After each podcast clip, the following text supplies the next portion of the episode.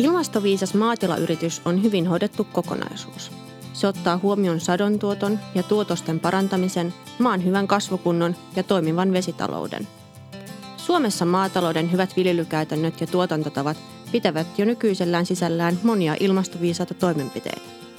Tämä podcast tarjoaa konkreettisia vinkkejä siihen, mitä viljelijä voi tehdä omassa arjessaan hillitäkseen kasvihuonekaasupäästöjä. Tämä on Ilmastoviisaat. Tervetuloa kuuntelemaan ProAgren omaa podcastia. Minun nimeni on Elina Valkeinen ja tässä jaksossa keskustelemme metsistä ja metsien roolista maatilojen ilmastotyössä. Kanssani täällä studiossa on Raija Laiho, tutkimusprofessori Luonnonvarakeskukselta. Tervetuloa. Kiitos. Ja Ilari Sundperi, maanviljelijä ja metsänomistaja Mäntsälästä. Tervetuloa. Kiitos.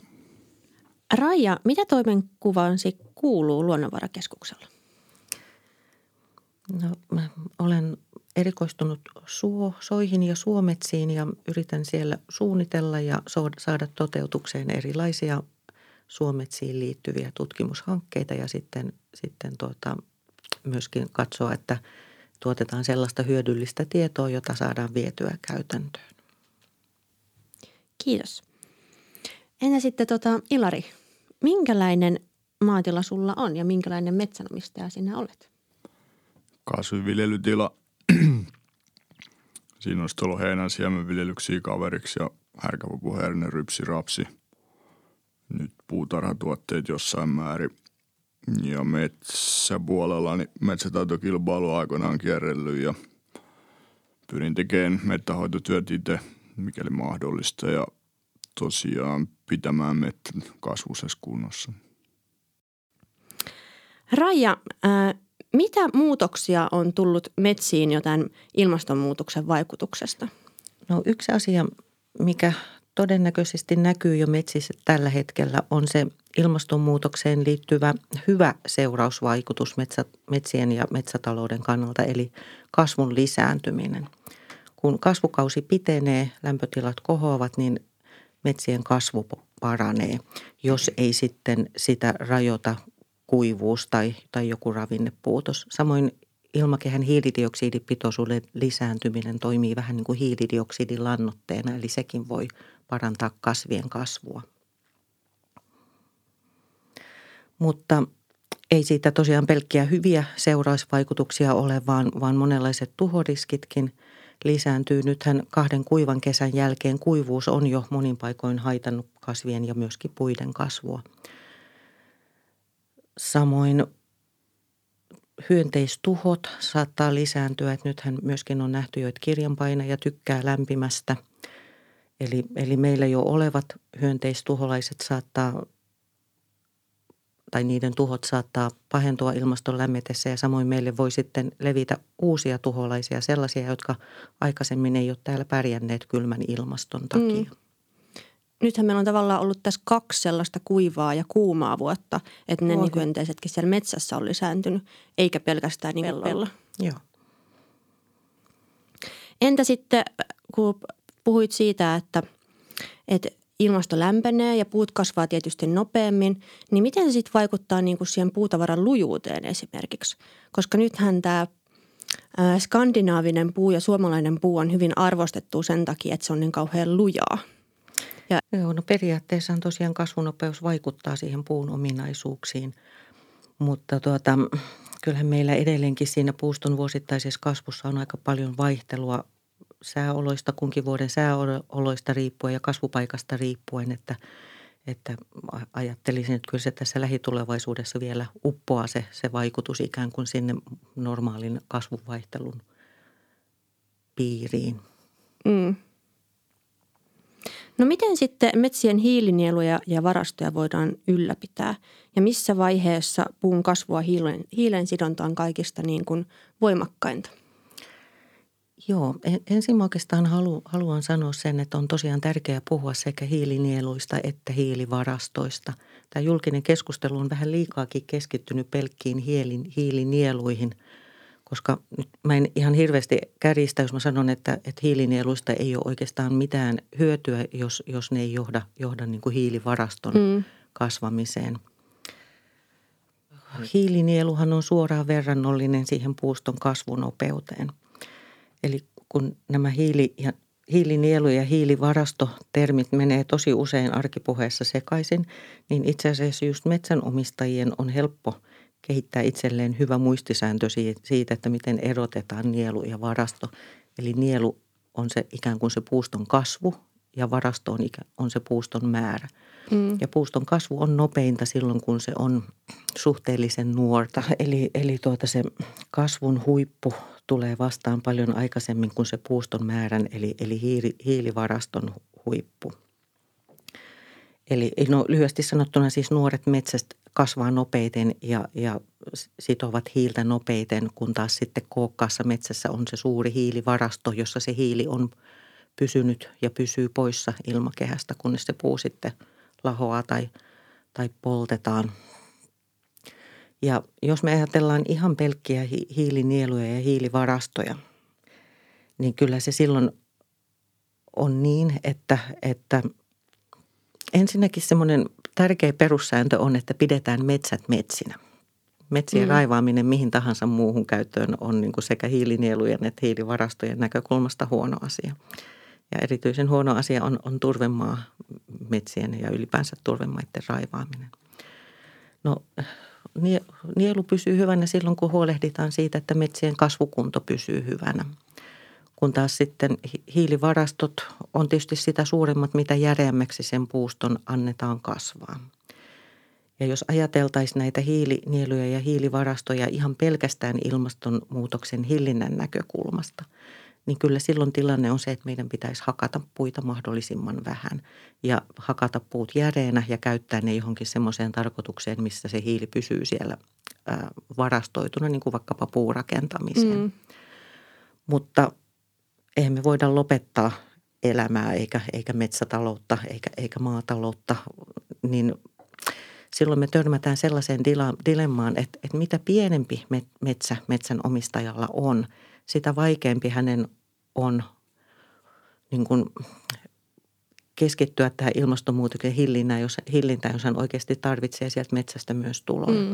Et mitä isompi metsäalue on, niin sitten pystyy suunnittelemaan niitä hakkuita niin, että, että sekä, sekä pidetään yllä hi, isoja hiilivarastoja osassa metsäaluetta, os, osaa hakata niin, että tuetaan siellä sitten metsän nopeaa kasvua. No entä sitten Raija, kun uusi metsälaki on mahdollistaa sen, että – että metsää voidaan ää, tavallaan jatkuvasti kasvattaa, että sieltä poistetaan niitä yksittäisiä puita ja sinne jätetään. Että siellä on tavallaan niin kuin monenikäisiä puita siinä samassa puustossa. Niin mitä hyviä ja huonoja puolia siinä sun mielestä on? Joo, tästä, tästä käytetään erilaisia termejä. Mä oon nyt itse päättänyt käyttää termiä jatkuva peitteinen metsän kasvatus. eli, eli ei tehdä koskaan sellaista päätehakkuuta, missä, missä suurin osa puustosta poistetaan. Ja tämähän on niin kuin mainiota, että, että nyt metsänomistajalla on enemmän joustoa siinä, minkälaisia hakkuita hän metsiinsä suunnittelee. Näistä käydään aika paljon semmoista juupas-eipäs-keskustelua hyvin mustavalkoisesti. Mä itse näkisin, että, että juuri joustava suhtautuminen erilaisiin toimenpiteisiin eri, erityyppisissä metsissä johtaa parhaaseen tulokseen. Ja oikeastaan niin kuin hakkuiden osalta on yksi pääsääntö, joka pätee sekä jatkuvapeitteiseen metsän kasvatukseen että sitten tämmöiseen päätehakkuulliseen metsän kasvatukseen. Se, että mitä, mitä, mitä useammin ja mitä intensiivisemmin hakataan, sitä, sitä huonompi meillä on sekä hiilinielu että hiilivarasto. Koska tämä jatkuvapeitteistäkin voi tehdä hyvin eri, erilaisin tavoin, että on niin kuin muitakin, muitakin – keinoja kuin poimintahakkuut ja myöskin sit poimintahakkuitakin voidaan tehdä hyvin erilaisella intensiteetillä. Joku mm. voi mennä sinne kymmenen vuoden välein ja, ja pudottaa sen jäljelle jäävän puuston määrän niin kuin hyvin pieneksi. Joku menee sinne ehkä 30 vuoden välein ja, ja, ja niin kuin näillä mm. on aika iso ero sitten siitä hiilinielun ja hiilivaraston ja myöskin maahan menevien karikkeiden näkökulmasta, koska myöskin se maan hiilinielu ja hiilivarasto on, on asia, jota – ehkä tarkastellaan vähän liian, liian harvoin ja, ja se on niin kuin myöskin tärkeä, tärkeä osa tätä kokonaisuutta.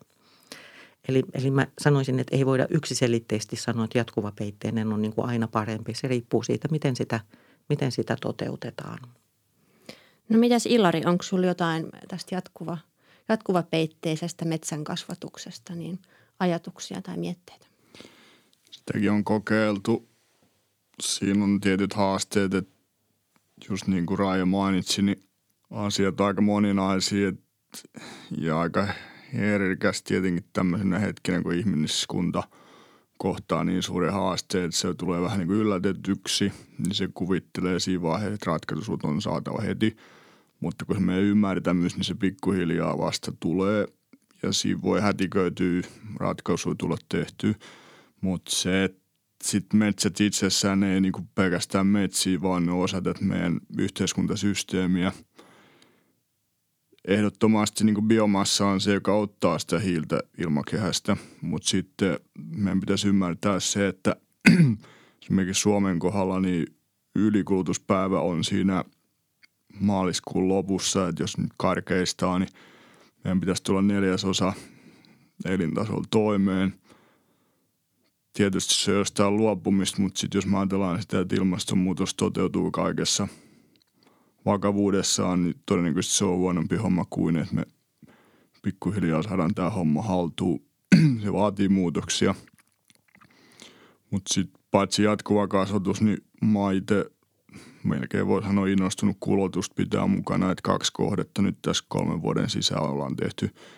Ne on ollut helppoja kohteita, että siinä on ollut peltoa ympärillä – tuulen suunnat sopivasti mm. valittu. Ne on ollut mettässä sinänsä kiinni, mutta kuitenkin, niin, että paitsi että me pohditaan ilmastonmuutosta, niin siihen liittyen sitten myös luonnon monimuotoisuus, niin tarvitsisi kyetä ympäämään siihen. Joo, tuosta mä olen tismalleen samaa mieltä tuosta monimuotoisuusnäkökulmasta, että, että se on, on tärkeä, tärkeä pitää mukana. Joo, ja kaikki ne, niin kuin mitä ihminen tekee, niin se tietoisuus ja miten kaikki asiat liittyy toisiinsa, niin siinä sitä meillä riittää haastetta. Mutta sitten jos me lukittaudutaan vanhoihin totuuksiin, niin ne on nimenomaan niitä vanhoja totuuksia. Maailma muuttuu, meidän pitää muuttua sen mukana. Että ihminenhän tämän on aiheuttanut. Se on ihan todistettu juttu, että ilmastonmuutos on meneillään. Että ei meidän muutos olisi tämä näin lämmit maapallolla ilman näitä kasvihuonekaasuja. Ilari, miten näet metsät osana maatilojen ilmastotyötä? No mä en ole niin kuin omalla tilalla ruvennut laskemaan sitä, että mikä on se koko hiilitilanne, eli kun ympä, ympätään peltotoiminta tähän metsäpuoleen, mutta sitten peltopuolella niin pyrkinyt välttämään kyntöä. Se ei sinänsä itse tarkoitus on, mutta huomannut, että se on ihan mahdollista toimia siltä pohjalta. Ja sitten useampaa eri kasvia viljelen. Siinä on myös se, että kun tähän sään äärevöitymiseen riittyy riskit, niin sitten kun on useampi kasvi, niin se vähän niin kuin ohittaa sitä mm. riskisyyttä. Ja sitten metsissä, niin mulla on se tilanne, että mä oon nyt viime vuosina hakannut liikaa. Ja se mun tilanteessa, niin se pääasiallinen syy on se, että se kehitysluokka jakauma vinoutuu – niin tällä hetkellä mä pyrin olemaan hakkaamatta. Sinänsä se on kätevää siitäkin syystä, että silloin mun pakko keskittyä siihen peltopuoleen, että sieltä tulee sitä tuloa. Ja se, että ne varttuneemmat mettät, mitä nyt on, niin se, että mihin saakka niitä pystyy säästämään, tuleeko siihen joku kompensaatio vastine tai pystyykö mä hyödyntämään niitä jonkinmoisessa matkailukuviossa, mutta se nyt on hypoteettista pohdiskelua ehkä – niin tällä tavoin sitten itse asiassa mulla on sellainen kuriositeetti, että noiden valtojen varten mä oon pyrkinyt istuttaa erimoisia puita. Siinä on muutkin tekijät kuin ilmastopohdinta, että katsotaan vähän sen tuulisuuden seikkoja, sitten riistaa ja muitakin eliöitä. Ja jos raitapaju istuttaa, niin se on sitten pölyttäjille hyvä ruoka alkukeväästä. Mm. Eli se on sellaista niin kuin akrometsätaloutta myös? No juu, sitä mä oon nyt vasta vähän tutustunut, mikä siinä olisi ajatus. Se on ehkä ilmiönä hienompi, mutta siis siihen suuntaan pystyy tekemään pieniä askeleita ja se, että jos siinä takaa jotain hyvää osoittautuu, niin miksipä ei. Kerropa meille vielä tiivistetysti, mitä tarkoittaa akrometsätalous? Eli jos sitä tehdään varsin järjestäytyneesti, niin siinä esimerkiksi laitettaisiin siten, että se pystyttäisiin ruiskuttaa väleissä 24 metri leyseen ruiskuun. Sitten siinä on vaikka sellainen kolmen metrinen kaista välissä, jossa aika pitkälti niin saisi olla niitä luonnon omia niittykasveja ja sitten siinä kaisteleen keskellä olisi vaikka hedelmäpuita tai pähkinäpensaat, niin sieltä saataisiin tuotettua sitä syötävää osana tätä peltoviljelyä. Ja tässä kokonaisuudessa niin se luonnon monimuotoisuus on runsaampi ja osaltaan se monimuotoisuus hyväslykys ehkä puolautomaattisesti se tukee sitä esimerkiksi tautipaineen ja tuholaisten hallintaa. Ehdottomasti siitä tulee omat haasteensa, mutta onko ne voitettavissa ja sitten kun pistetään vaakakuppiin se, että tällä yhdistelmällä mahdollisesti pystytään tuottamaan enemmän ruokaa pinta-alayksikköä kohden verrattuna siihen, että se sitten niin olisi joko tai. Ja mm. sitten nyt jos sitä pohtii koko markkinan kannalta, että tulee enemmän ruokaa, niin okei, jos meillä on tälläkin hetkellä ylituotanto, niin jos se sitä ylituotantoa pahentaa, niin todennäköisesti tuottaja, joka kykenee sillä yksiköllä tuottaa enemmän, niin se hyötyy siitä. Mm. Ja sitten jos se pystyy markkinoinnissaan tämän osoittamaan kuluttaja ja kuluttaja valmis maksaa siitä, niin miksipä ei. Että niin kuin se, että se on uusi ilmiö, niin sitä on turha karsastaa pelkästään sen takia. Mm. Niin sä olit istuttanut sinne ainakin sinne uoman varteen niitä ää, raitoja ja ja niin kuin, sit sä olit ottanut siinä myös huomioon sitä biodiversiteettiä ja niitä kimalaisia. Kerrotko myös siitä vähän? No pääasialliset puut, mitä maissut on ollut tervaleppä ja hieskoivu johtuen siis sy- siitä syystä, että ne on ollut helppo saada. Sitten jos verrataan nyt hieskoivuun ja rauduskoivuun, niin rauduskoivu olisi parempi puun tuotannossa, mutta siinä mä oon vähän epäillyt sitä, että tuleeko se liikaa pellon puolelle ja sitten kun sillä koivulla nyt ei ole tässä tapauksessa niin kauhean kiireisiä kehittyy ja oletettavasti se hieskoivu nyt on parempi siinä savimaassa kasvamaan. Tässä nyt on havaittu jossakin ero, että tervaleppä tulee toimeen paremmin siellä penkassa kuin hieskoivu, mutta sitten näiden ohella aina kun johonkin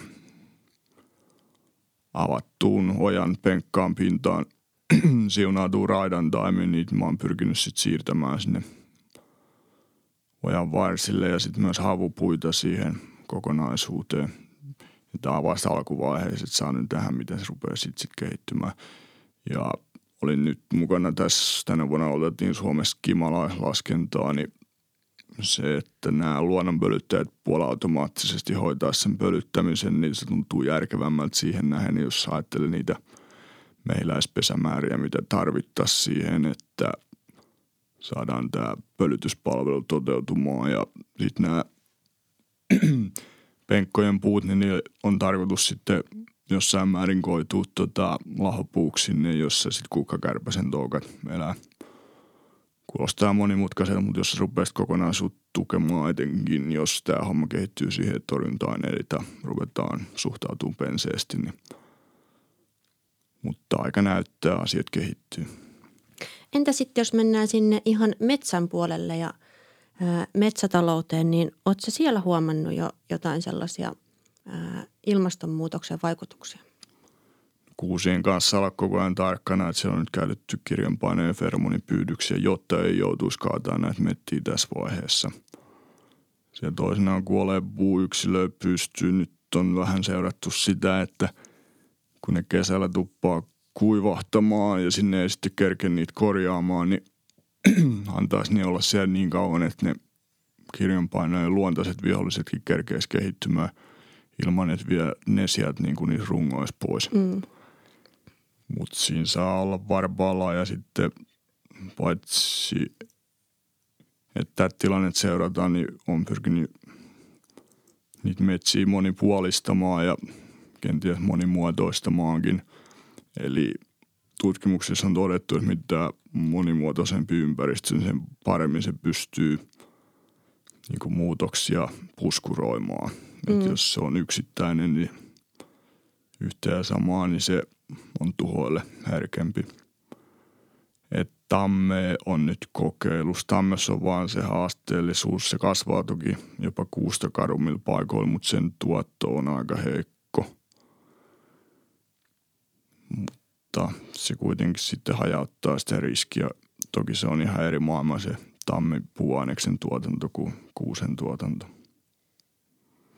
Mutta se on myös sitten pohdit, arvoinen homma, että ottaako isot voitot kerralla vai sitten kokonaisuus rullaa pidemmän päälle. Mm. Sitten kuulijoille sellainen knoppivinkki, että, että niitä kirjanpainajahan voi seurata, että sinne voi viedä sellaisia pölkkyjä huhtikuun lopussa. Ja sitten tota, sit kun alkaa muodostumaan siihen päälle sellaista sahanpurua, niin sitten tietää, että niitä on siellä. Ja sitten vie ne pölkyt pois sieltä ja polttaa. Että niitä voi käyttää samoin kuin niitä feromonipyydyksiä. No, olisiko teillä jotain käytännön vinkkejä vielä niin kuin metsänomistajille? Miten varmistaa oman metsän tuottokyky, että se myös tulevaisuudessa tuottaa meille arvokasta puutavaraa?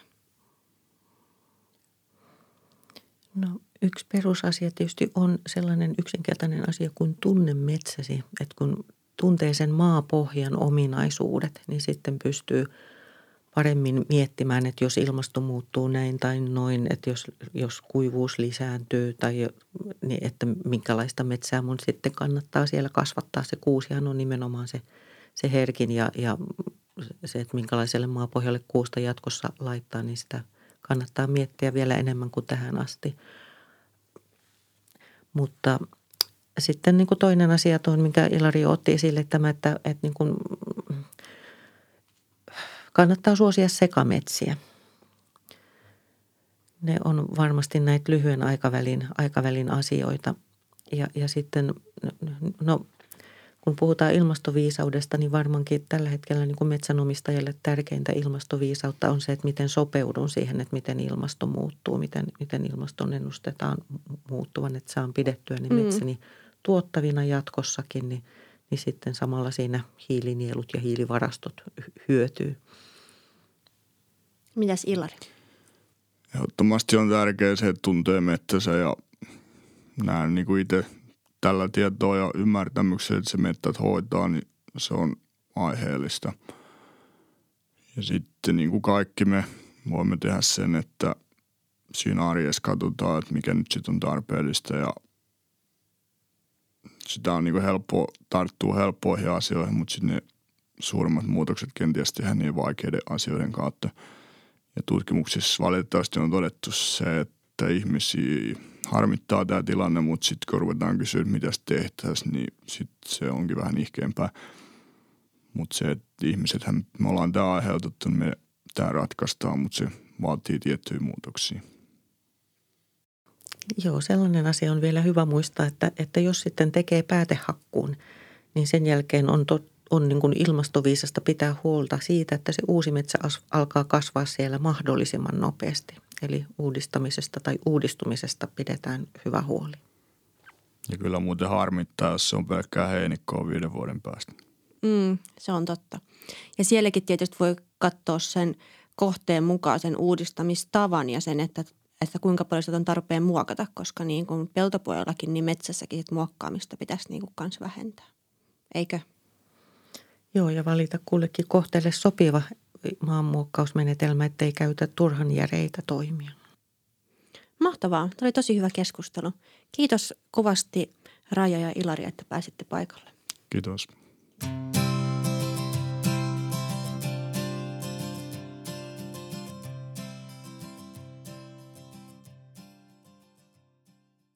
Haluatko tietää lisää maanviljelijän roolista ilmastonmuutoksessa?